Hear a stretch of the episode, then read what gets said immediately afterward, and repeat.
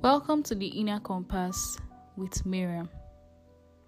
My dear friend, don't be so hard on yourself for feeling lost, confused, or like you haven't achieved all that you wanted to achieve.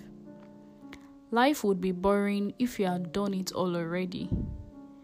If you had no more room to grow or things to learn, be patient You'll eventually figure it all out and everything will make perfect sense.